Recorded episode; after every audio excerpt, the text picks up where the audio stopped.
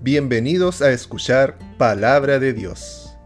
En este episodio presentaremos el mensaje del Señor, el fundamento y la sobreedificación, en la voz de nuestro hermano Carlos Torres.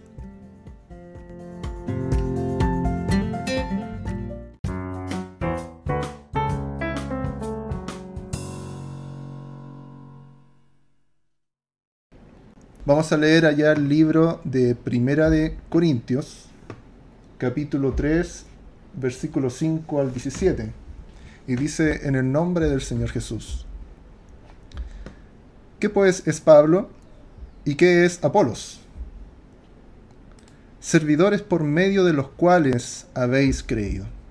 Y eso según lo que a cada uno concedió el Señor. Yo planté, Apolos regó, pero el crecimiento lo ha dado Dios. Amén. Aquí estaba Pablo en una disputa con los corintios, donde algunos decían, yo sigo a Pablo, yo sigo a Apolos. Y, Pablo decía, pero ¿qué somos nosotros? Si nosotros somos servidores de Dios. Amén. Eh, dice, yo planté y Apolos regó, pero el crecimiento lo ha dado Dios. A cada uno de nosotros, dice Pablo, a cada uno de nosotros le dio un propósito para hacer en la iglesia. Amén. Conforme a, a los que habían creído. Conforme a lo que el Señor, según su propósito, a cada uno le concedió. Así dice la palabra del Señor. A cada uno le concedió una misión.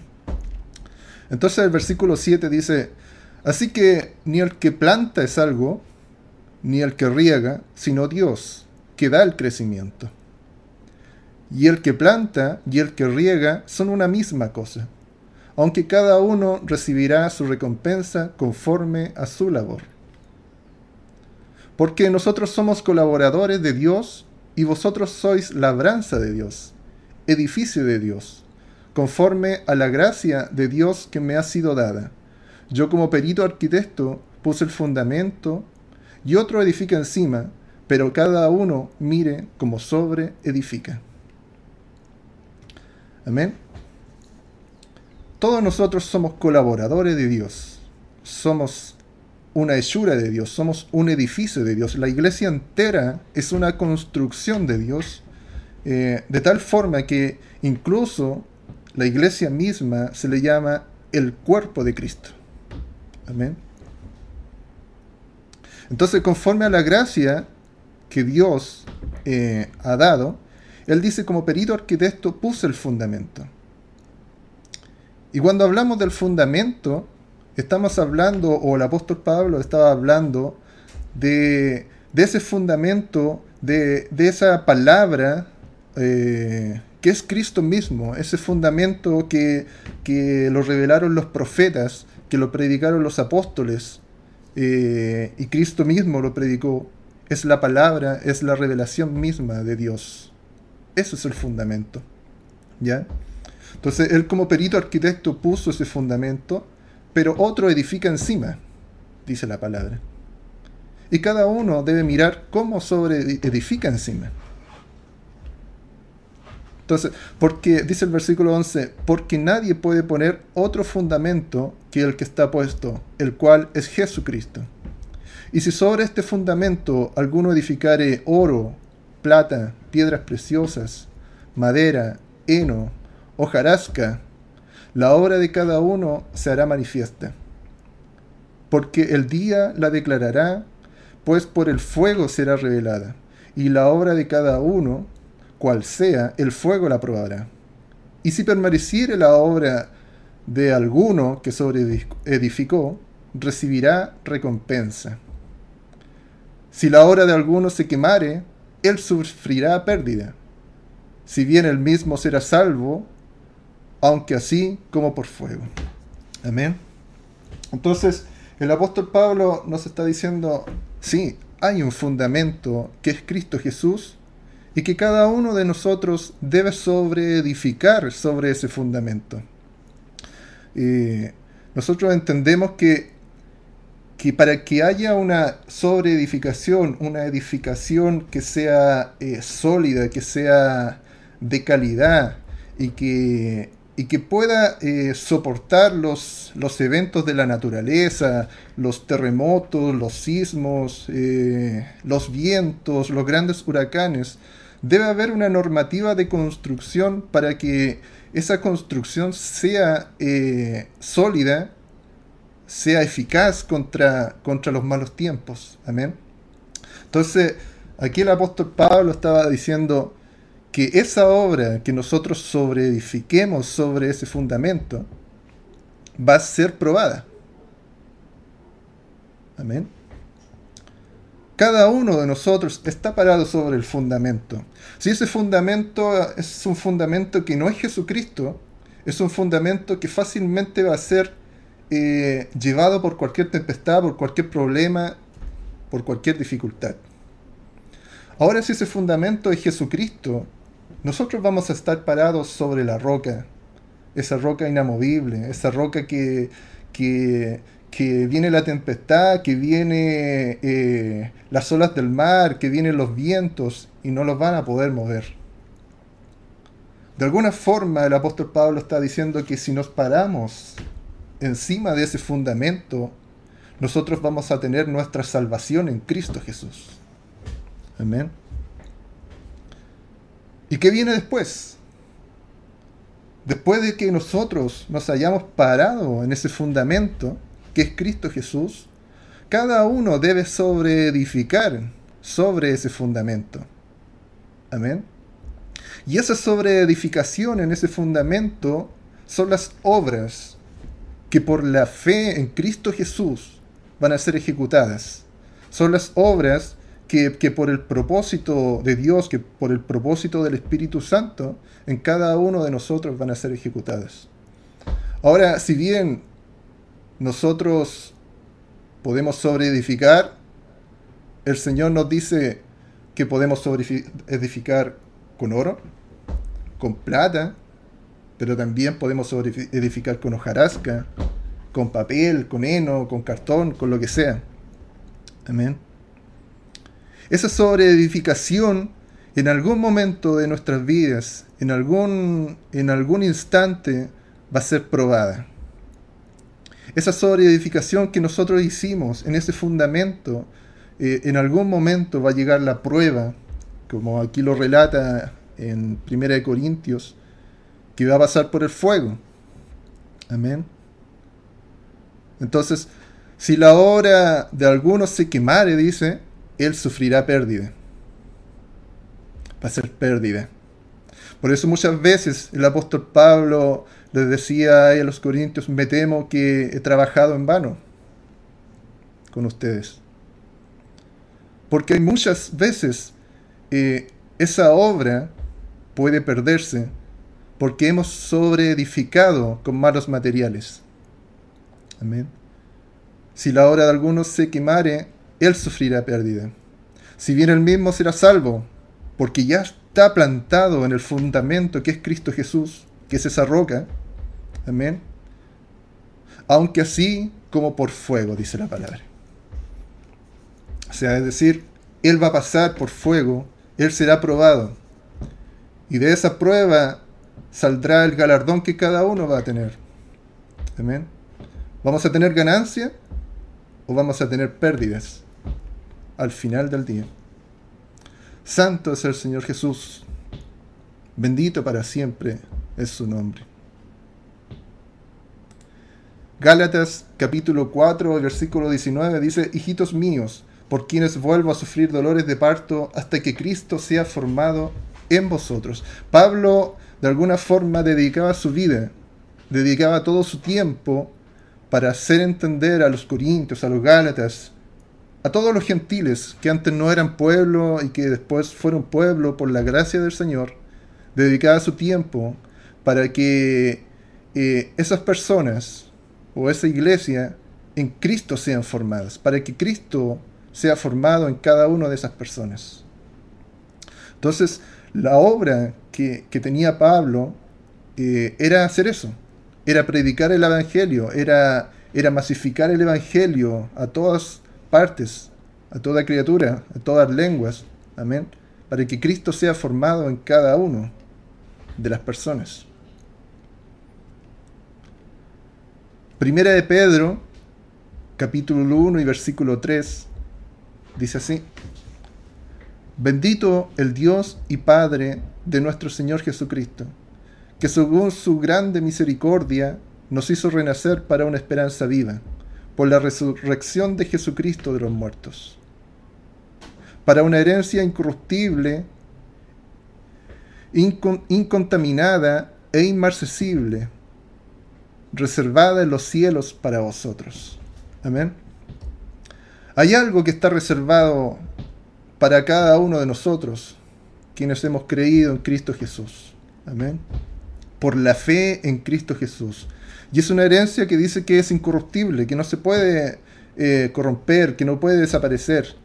Es incontaminada. Es inmarcesible, no, no se marchita, no perece. Amén. Es una herencia que el Señor tiene reservada para los que creen en Cristo Jesús que sois guardados por el poder de Dios mediante la fe, para alcanzar la salvación que está preparada para ser manifestada en tiempo postrero. En lo cual vosotros os alegráis, aunque ahora por un poco de tiempo, si es necesario, tengáis que ser afligidos en diversas pruebas. Nuevamente acá la palabra, por medio del apóstol Pedro, nos está diciendo, sí, es necesario pasar por pruebas. Vendrán los malos tiempos, vendrá el viento, vendrán las tempestades, vendrán los terremotos. Amén. A nuestras vidas. Pero si de alguna forma nosotros estamos plantados en esa roca que es Cristo Jesús, en ese fundamento que es Cristo Jesús, vamos a pasar las pruebas juntamente con Él. Para que sometida a prueba vuestra fe, mucho más preciosa que el oro, el cual aunque perecedero, perecedero se pruebe con fuego, sea hallada en alabanza, gloria y honra, cuando sea manifestado Jesucristo. Santo sea el Señor Jesús, a quien amáis sin haberle visto, en quien creyendo, aunque ahora no lo veáis, os alegráis con gozo inefable y glorioso. Amén. Ninguno de nosotros ha visto a Jesucristo. Ninguno de nosotros ha visto a Dios. Nosotros creemos y tenemos fe en Él, que Él regresará por nosotros. Amén. Pero ninguno de nosotros le ha visto. Entonces, eso se llama fe. Amén. Fe es creer. Fe es, eh, es creer y la esperanza de, de lo, de, lo que se espera y la convicción de lo que no se ve. Amén. ¿A quién amáis sin haberle visto? ¿En quien creyendo, aunque ahora no lo veáis, os alegráis con gozo inefable y glorioso? Santo es el Señor Jesús, obteniendo el fin de vuestra fe, que es la salvación de vuestras almas. Entonces, es, es un camino, es una construcción que el apóstol Pedro nos está diciendo aquí que es conforme a la fe. Cada día nosotros vamos construyendo en fe. ¿Y cuál es el fin de esta fe? Es la salvación de nuestras almas, dice el versículo 9. Además está decir que el que creyere y fuere bautizado, ese será salvo. Amén. Entonces, el versículo 10 sigue, los profetas que profetizaron de la gracia destinada a vosotros inquirieron y diligentemente indagaron acerca de esta salvación. Amén. Hace muchos años atrás, más de dos mil años atrás, los profetas, a quienes los, los, los mismos israelitas perseguían y mataban, esos profetas inquirían y diligentemente indagaban acerca de esta salvación que nosotros hoy estamos viviendo. Versículo 11 dice, escudriñando qué persona y qué tiempo indicaba el Espíritu de Cristo que estaba en ellos, el cual anunciaba de antemano los sufrimientos de Cristo y las glorias que vendrían tras ellos. A esto se les reveló que no para sí mismos, sino para nosotros, para nosotros hermanos, para los que estamos en Cristo, para los que antes no éramos pueblo y ahora somos pueblo, y ahora somos hijos. Amén. Sino para nosotros. Administraban las cosas que ahora os son anunciadas por los que os han predicado el Evangelio por el Espíritu Santo enviado del cielo. Cosas en las cuales anhelan mirar los ángeles. Bendito sea el Señor Jesús. Cosas de las cuales los ángeles mismos desean mirar. Entonces, eh, la palabra nos está diciendo que tenemos un, un, tiempo que es glorioso, que es este tiempo que vino después de Cristo y es el tiempo de los gentiles. Es la gloria de Dios. Amén. Para nosotros. Y nosotros tenemos que sobreedificar sobre esa fe. Amén. Porque sin esa fe no podemos sobreedificar. No podemos sobreedificar en ese fundamento que es Cristo Jesús. Si nosotros no tenemos esa fe, el fundamento de Cristo Jesús no está en nosotros. Vayamos allá a Santiago capítulo 2 y versículo 14. Dice, hermanos míos, ¿de qué aprovechará si alguno dice que tiene fe y no tiene obras? ¿Podrá la fe salvarle? ¿Podrá la fe salvarle? Entonces me acuerdo eh, cuando Cristo eh, le decía, muchos dirán en aquel tiempo, Señor, Señor. Amén. Muchos dicen, yo tengo fe en Dios. Muchos dicen, yo creo que hay un Dios. Muchas religiones predican que hay un Dios. Pero dice la palabra, ¿podrá la fe salvarle?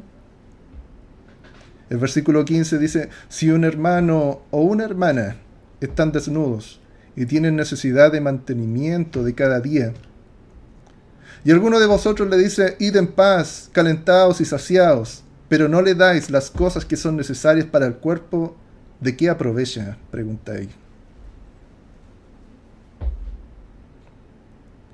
Y, me acuerdo también de, de, muchas cosas que pasan en el día a día. Muchas personas que dicen, eh, sí, anda, que Dios te va a acompañar. O yo voy a orar por ti y te vas a sanar. Y, y le dicen, eh, eh, ¿tienes hambre? Bueno, ve, ve, el Señor te va a dar. Pero si no lo hacemos con fe, lo que decimos no tendrá obra alguna que se haga. Amén. Y es por eso que muchos oran por los enfermos y los enfermos no son sanados. Y es por eso que muchos dicen eh, y hablan en nombre de Dios, pero como no están en el fundamento de Dios, no hay obra alguna que sea ejecutada. Entonces la palabra dice, ¿de qué aprovecha tener solamente fe? Así también la fe dice, si no tiene obras, es muerta en sí misma. Pero alguno dirá, también dice, tú tienes fe y yo tengo obras. Muéstrame tu fe sin tus obras y yo te mostraré mi fe por mis obras. Entonces, hay otras personas que dicen, mira, yo tengo obras. Yo le doy alimento a los necesitados. Yo salgo todos los días en la noche, me levanto a las 5 de la mañana y le voy a dar cafecito con un sándwich a, las personas que necesitan en la calle. Amén. Y e invitan a muchas personas a hacer buenas obras. Entonces les dicen, mira, yo te muestro mis obras. Entonces otros dicen, bueno, yo te muestro mi fe.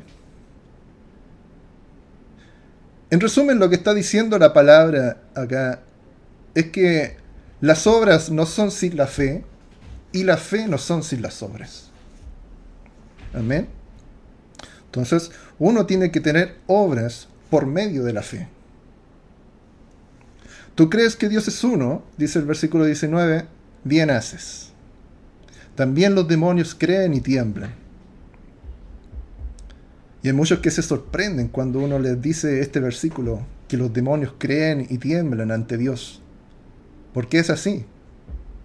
Los demonios conocen a Dios, tiemblan ante Dios. Hay muchas personas que se sorprenden con eso porque piensan que solamente con creer en Dios están del lado de Dios. Y no es así. Porque si los demonios creen en Dios y tiemblan ante Dios, no significa que están del lado de Dios.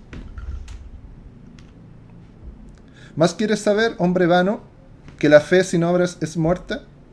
¿No fue justificado por las obras Abraham nuestro padre cuando ofreció a su hijo Isaac sobre el altar? ¿No ves que la fe actuó juntamente con sus obras y que la fe se perfeccionó por las obras? ¿Qué hubiese pasado si Abraham hubiese eh, ofrecido ejecutar a su hijo y esa obra no iba acompañada de fe? Hubiera sido una obra. Como cuántas obras más pasan en el mundo. Porque es una obra sin fe. ¿Y qué hubiese pasado si Abraham hubiese dicho, sí Señor, yo lo voy a hacer? Pero no lo hace. Es solamente una fe de, palabra. Pero aquí la palabra dice que no ves que la fe se actuó juntamente con sus obras y que la fe se perfeccionó por las obras. Por lo cuanto, cuando nosotros decimos que tenemos fe en Dios, esa fe debe ser perfeccionada y debe ser construida y sobreedificada cada día en nuestras acciones y en nuestras obras. Y esa sobreedificación esa construcción sobre este fundamento que es Cristo Jesús va a ser una buena sobreedificación. Una fe que se sustenta en la palabra de Dios. Una fe que se perfecciona por las obras, como lo está hablando aquí el apóstol Santiago. Vamos allá al libro de Mateo capítulo 7 y versículo 21, lo que les estaba hablando hace un rato atrás. No todo el que me dice Señor, Señor entrará en el reino de los cielos, sino el que hace la voluntad de mi Padre que está en los cielos. Amén. Hay muchas personas que dicen Señor, Señor. El versículo 22 dice, muchos me dirán en aquel día, el día grande del Señor, cuando Él venga. Muchos le dirán, Señor, Señor, no profetizamos en tu nombre y en tu nombre echamos fuera de demonios y en tu nombre hicimos muchos milagros. Amén. ¿De qué sirve entonces hacer todas estas obras? Incluso hacerlo en el nombre del Señor. Incluso echar fuera demonios, dice la palabra. Incluso hacer milagros dice la palabra. Pero si esas obras no están acompañadas de lo otro, de nada sirve. Dice, entonces le declararé, nunca os conocí. Porque para hacernos conocidos de Dios, nosotros tenemos que permanecer en Dios. Y aquel que no permanece en Dios no es conocido de Dios. Entonces les declararé, nunca os conocí, apartados de mí, hacedores de maldad. Entonces, estos hacedores de maldad que se vanaglorian de que hacen muchas cosas y dicen yo hago estas obras y voy a visitar a los enfermos y voy a hacer esto y esto otro. Hacedores de maldad, les dice el Señor. Cualquiera pues que me oye estas palabras y las hace, le compararé a un hombre prudente que edificó su casa sobre la roca. Descendió lluvia y vinieron ríos y soplaron vientos y golpearon contra aquella casa y no cayó, porque estaba fundada sobre la roca. ¿Quién es la roca? Cristo Jesús. Cristo Jesús, esa revelación que tuvo Pedro cuando, cuando Jesús decía, ¿quiénes dicen las personas que soy yo? Y los discípulos le decían, algunos dicen Juan. Pero Pedro le decía, tú eres el Hijo de Dios, tú eres el Cristo. Amén. Y Jesús le dijo, esto no te lo reveló carne ni sangre, sino mi Padre que está en los cielos. Amén. Tenemos una revelación que es espiritual y tenemos una carga genética que viene en nuestro cuerpo material, en nuestro cuerpo carnal.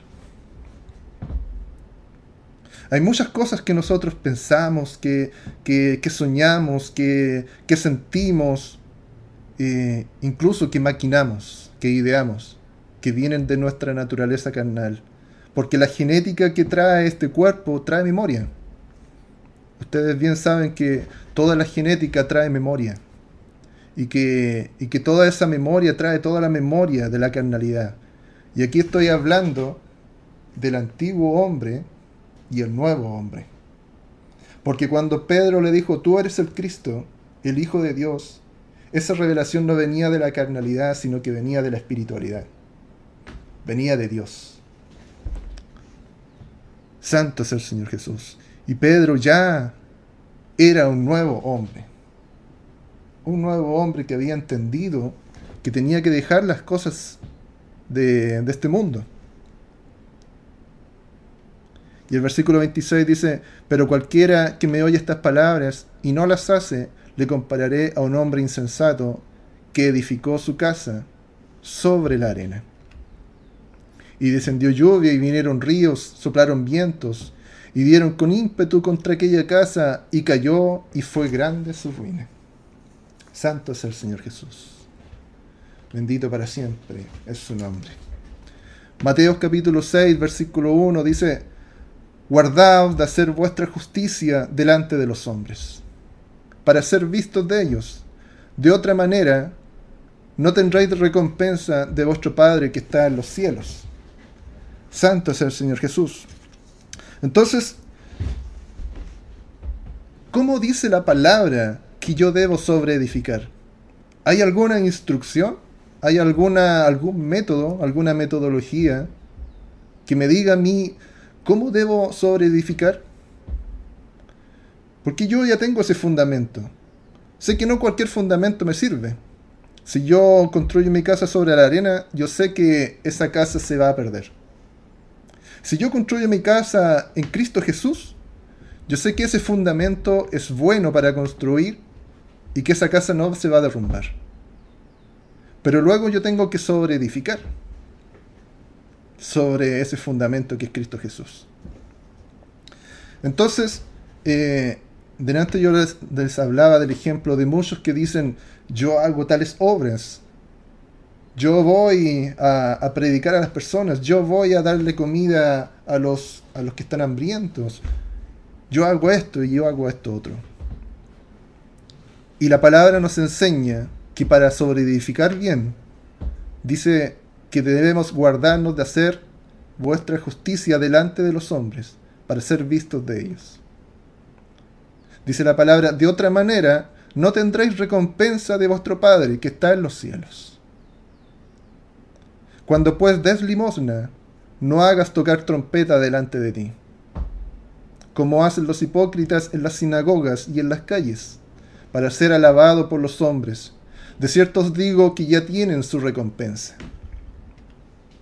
Mas cuando tú des limosna, no sepa tu izquierda lo que hace tu derecha, para que sea tu limosna en secreto, y tu Padre que ve en lo secreto te recompensará en público. Amén. Entonces, cuando nosotros hacemos alguna buena obra, como lo podemos, podríamos llamar, alguna buena obra, nosotros debemos hacerlo en secreto. Amén. ¿Para qué? Para que esa buena obra tenga fruto y Dios lo recompense en público. Pero si hacemos esa buena obra y lo hacemos para vanagloriarnos nosotros, ¿de qué forma le vamos a dar la gloria a Dios si nosotros mismos nos estamos atribuyendo esa misma gloria? Entonces, lo que quiere Dios es que en esa sobreedificación la gloria se la demos a Dios. Amén. Si la casa me está quedando bonita,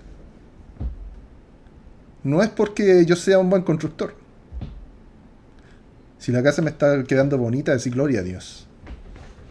Amén. Si en algún momento eh, yo tengo un trabajo en la iglesia y, y me hacen trabajar con los niños, por ejemplo, si ese trabajo con los niños a futuro rinde fruto, no es que yo hice un buen trabajo, sino que es la gloria, es para Dios. Si yo predico en la iglesia y, lo hago de buena forma, no es porque yo tengo la preparación y soy eh, bueno en hacer estas cosas, sino la gloria es para Dios. Y siempre tengamos cuidado con quien nos prueba, porque la boca del hombre es quien prueba a cada uno de nosotros. Amén. Cuando a ti te digan, oh, que hiciste muy bien esto, que lo hiciste bonito y que lo hiciste impecable y que te felicito por hacer esto tú tienes que decir, yo lo hago para Dios. Soy siervo de Dios y la gloria es para Dios. Santo es el Señor Jesús. Es una buena, es una buena práctica para sobreedificar en el fundamento de Jesús. Judas, capítulo 1 y versículo 20, dice así, pero vosotros, amados, edificándoos sobre vuestra santísima fe, orando en el Espíritu Santo, conservaos en el amor de Dios, esperando la misericordia de vuestro Señor Jesucristo para vida eterna. Amén. Edificándonos, cada uno de nosotros nos edificamos. Y nos estamos sobre edificando en el fundamento que es Cristo Jesús. ¿Y cómo nos sobreedificamos? La palabra dice, sobre vuestra santísima fe, orando. Dice la palabra, orando en todo tiempo, sin cesar. El versículo 21, Conserva, conservaos en el amor de Dios, esperando la misericordia de nuestro Señor Jesucristo para vida eterna. Entonces, algunos dicen, pucha, no tengo muchas cosas que hacer. No sé para qué Dios me ha llamado. No sé qué es lo que quiere Dios conmigo. Cada cosa es a, su tiempo, hermano. Cada obra de Dios está destinada para, para un momento y para un propósito. Mientras tanto, dice la palabra del Señor, conservaos en el amor de Dios esperando la misericordia de nuestro Señor Jesucristo para su vida eterna. En otras palabras, dice, sigamos siendo fieles, esperemos a Cristo Jesús en todo momento. Si el Señor aún no nos ha revelado lo que tenemos que hacer, no importa, sigamos siendo fiel. Permanezcamos en la fe, en esta santísima fe, orando en todo tiempo, en el Espíritu Santo.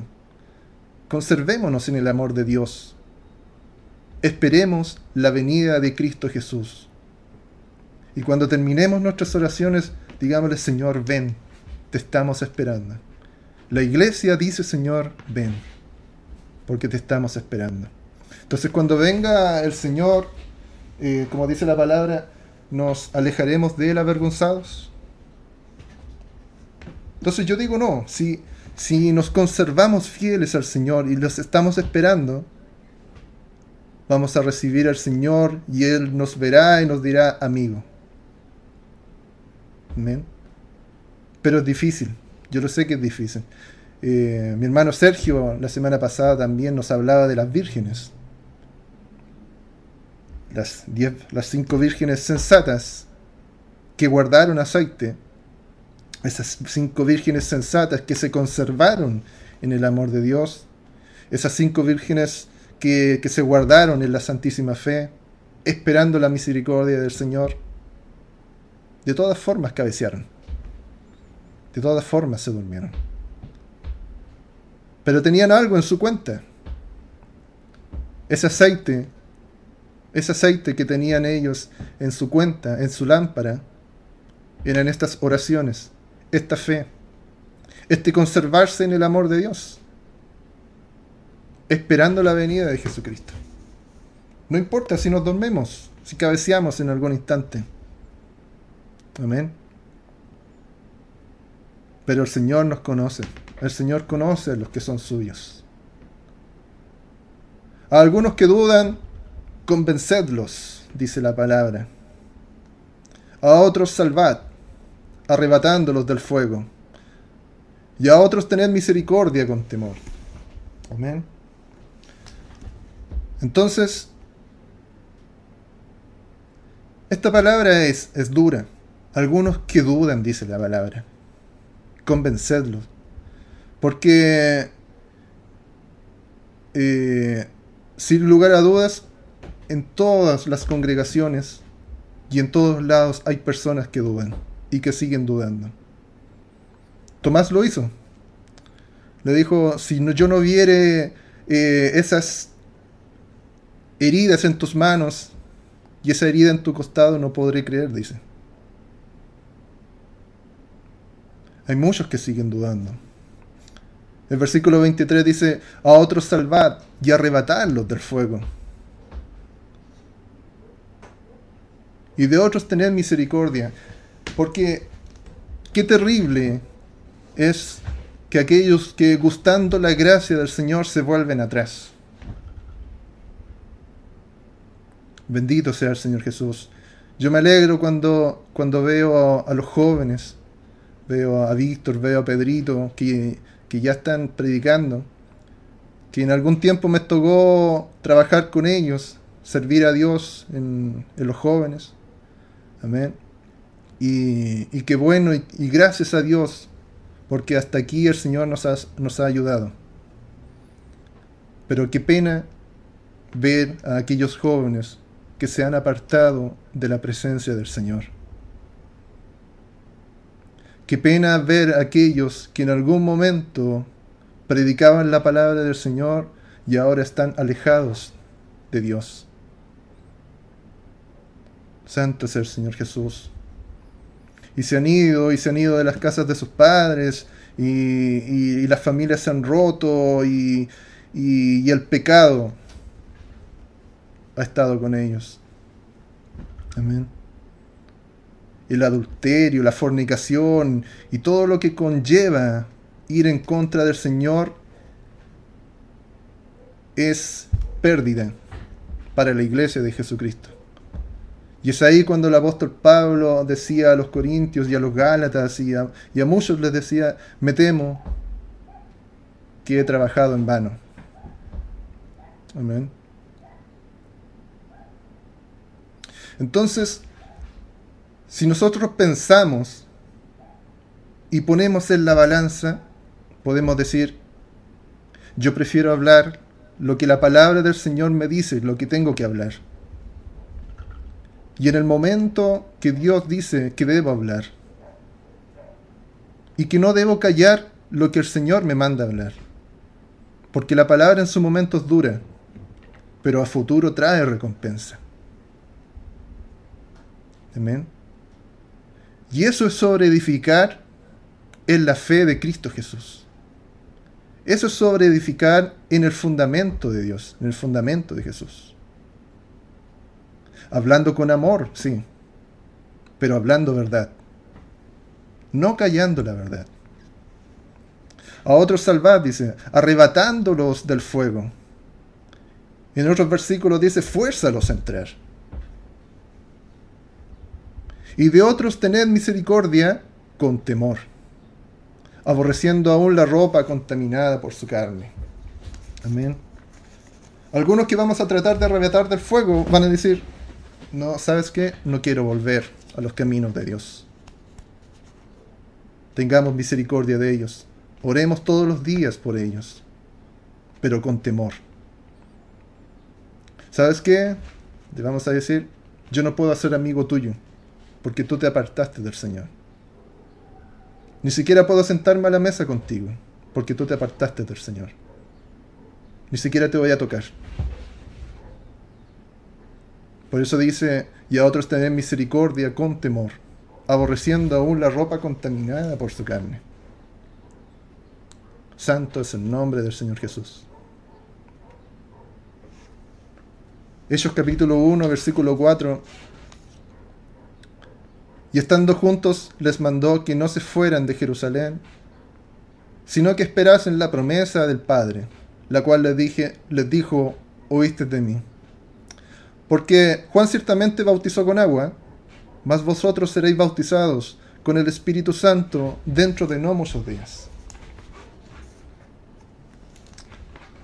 La promesa, la promesa del Espíritu de Dios. Entonces muchos se preguntan, pero ¿cómo yo podré saber las cosas que tengo que hacer? ¿Cómo yo puedo saber qué es lo que Dios me está mandando? Para eso está el Espíritu de Dios. Si en su tiempo estuvo Jesucristo aquí en la tierra con los discípulos, Él cuando ascendió dijo que enviaría el Espíritu de Dios. Amén. Y el versículo 6 dice, entonces los que se habían reunido les preguntaron diciendo, Señor, ¿restaurarás el reino a Israel en este tiempo? Y les dijo, no os toca a vosotros saber los tiempos o las sazones que el Padre puso en, en su sola potestad. Pero recibiréis poder, dice, cuando haya venido sobre vosotros el Espíritu Santo, y me seréis testigos en Jerusalén, en toda Judea, en Samaria y hasta lo último de la tierra. Y habiendo dicho estas cosas, viéndolo ellos, fue alzado y le recibió una nube que lo ocultó de sus ojos. Y estando ellos con los ojos puestos en el cielo, entre tanto que él se iba, he aquí se pusieron junto a ellos dos varones con vestiduras blancas, los cuales también les dijeron, varones galileos, ¿por qué estáis mirando al cielo? Este mismo Jesús que ha sido tomado de vosotros al cielo, así vendrá como le habéis visto ir al cielo. Entonces, en ese instante, Jesús estaba ascendiendo, pero le estaba hablando también de la promesa, de esa promesa que es el Espíritu de Dios. Y recibiréis poder cuando haya venido sobre vosotros el Espíritu Santo. Amén. ¿Y cuál es ese poder? El poder del Espíritu Santo en nuestras vidas es su palabra, es el conocimiento. Y ese conocimiento y esa palabra y esa presencia de Dios produce en nosotros poder. Produce que en la iglesia hayan dones. Produce que en la iglesia hayan ministerios. Produce que en la iglesia haya una sobreedificación que es en un fundamento que es la roca que es Cristo Jesús y el Hades ni la muerte tendrán potestad sobre esa iglesia. Es el poder del Espíritu Santo de Dios. Bendito sea el Señor Jesús. Primera de Corintios, capítulo 2, versículo 9. Antes bien, como está escrito, cosa que ojo no vio ni oído yo, ni hayan subido en corazón de hombre, son las que Dios ha preparado para los que le aman. Entonces, hay obras, hay cosas, hay, hay acciones que el Señor tiene preparado para cada uno de nosotros. Para hermanos, para hermanas. Para hombres y mujeres que conforman la iglesia de Cristo Jesús. Dones que el Señor tiene preparado para cada uno de nosotros. Amén. Y todo eso al tiempo que Dios quiere hacer las cosas. Cosa que nunca ojo vio, cosa que nunca oído yo, son las cosas que el Señor ha preparado para ustedes, hermanos, para cada uno de nosotros, para los que le aman. Pero Dios nos las reveló a nosotros por el Espíritu, porque el Espíritu todo lo escudriña aún lo profundo de Dios. Amén. Entonces, qué importante es cuando nosotros tenemos dudas y nos arrodillamos a la presencia del Señor y decimos, Señor, revélanos esto que no, aún no entendemos. Porque es el Espíritu de Dios quien mora en nosotros, quien escudriñe lo profundo de Dios. ¿Quién sabe las cosas que yo sé sino mi propio espíritu? ¿Alguien puede venir desde afuera y, y escudriñar mi corazón sino Dios mismo y mi mismo espíritu? Entonces es mi mismo espíritu quien sabe las cosas que son mías. Y es el Espíritu de Dios quien sabe las cosas que son de Dios. Y si el Espíritu de Dios mora en nosotros, nosotros sabremos cuál es la voluntad de Dios para con nosotros. Bendito sea el Señor Jesús. Hechos capítulo 7 y versículo 55. Había un joven que se llamaba Esteban. Este joven lleno del Espíritu de Dios, quien estaba lleno de la presencia del Señor, predicaba la palabra del Señor, conforme a la voluntad del Señor. Y cuando le tocó presentarse delante de aquellos sacerdotes, delante de aquellas personas que, que, se suponía que por su, su condición de sacerdotes debían ellos también estar llenos del Espíritu Santo, era este Esteban quien había creído en Cristo Jesús, quien tenía todo el conocimiento por medio del Espíritu Santo. Entonces le relató toda la historia desde Abraham, amén, el padre de la fe, quien lo sacó de su familia, amén, quien fue padre de, de Isaac, de Jacob, de Israel, de sus doce hijos, quienes luego fueron a, cautiverio, a esclavitud a Egipto. Les habló de Moisés, Les habló de la rebeldía que tuvieron esas personas con Moisés. Les habló hasta David. Cómo perseguían a los profetas.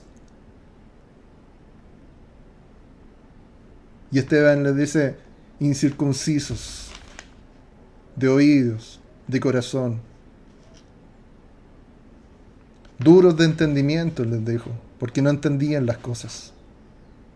Pero Esteban tenía todo muy claro, porque en Esteban estaba el Espíritu de Dios.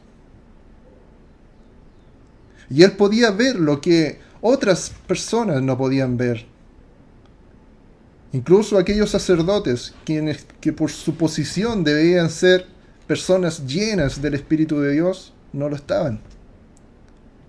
Y Esteban les dice, veo los cielos abiertos y al Hijo del Hombre que está a la diestra de Dios. Cosa que ojo no vio, ni oído oyó, son las que están preparadas para los que le aman, dice la palabra. Entonces ellos, dando grandes voces, se, taparon los oídos y arremetieron a una contra él. Y echándole fuera, fuera de la ciudad, le apedrearon y los, y los testigos pusieron sus ropas a los pies de un joven que se llamaba Saulo y apedreaban a Esteban mientras él invocaba y decía, Señor Jesús, recibe mi espíritu. Y puesto de rodillas, clamó a gran voz, Señor, no les tomes en cuenta este pecado. Y habiendo dicho esto, durmió. Bendito sea el Señor Jesús. Y qué gran testimonio la de este joven Esteban.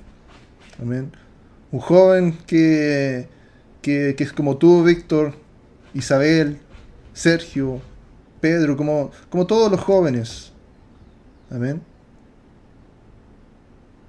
El Señor no nos, no nos niega su espíritu. Cada uno de nosotros tiene el espíritu de Dios y tiene que trabajarlo. Esteban lo trabajó. Pero así como Esteban lo trabajó, también nos dio ejemplo a nosotros para que podamos trabajarlo para que podamos sobreedificar. ¿Y acaso Esteban tuvo miedo de pararse enfrente de esos sacerdotes y decirle las cosas claras como Dios quería que se las dijeran? No tuvo miedo Esteban. Y es más, Dios respaldó lo que Esteban estaba haciendo, de tal forma que Dios abrió los cielos y Esteban pudo ver a Cristo a la diestra de Dios. ¿Qué mejor respaldo que eso de Dios para con nosotros? Y nosotros vemos que más adelante todo esto tuvo su recompensa, porque Esteban no, no murió en vano. El trabajo de Esteban no fue en vano. Acá vemos también un joven que se llamaba Saulo, que más adelante Dios lo convirtió y se llamó Pablo, apóstol de los gentiles. Amén. Y por eso mismo Esteban clamó, les dijo, no les tomes en cuenta este pecado. Santo es el Señor Jesús. Qué difícil eh, para cada uno de nosotros es refrenar nuestra lengua. ¿Cierto? Dice que la Biblia que, que los animales más feroces se pueden dominar, se pueden domesticar. Hemos domado quizás eh, grandes fieras, eh, la humanidad ha domado eh, leones, elefantes, etc. Pero la lengua del hombre no se puede domar. Pero qué bueno es cuando nosotros hablamos lo que el Espíritu de Dios nos dicta hablar. Porque eso es lo que realmente debemos decir. Ni más ni menos lo que Dios nos dicta hablar.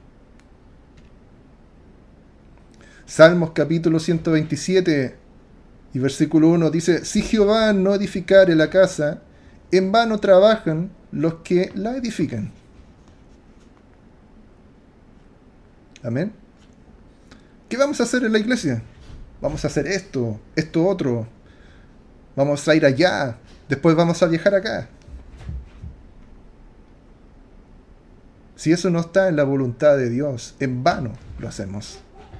Si Jehová no edificare la casa, en vano trabajan los que la edifican.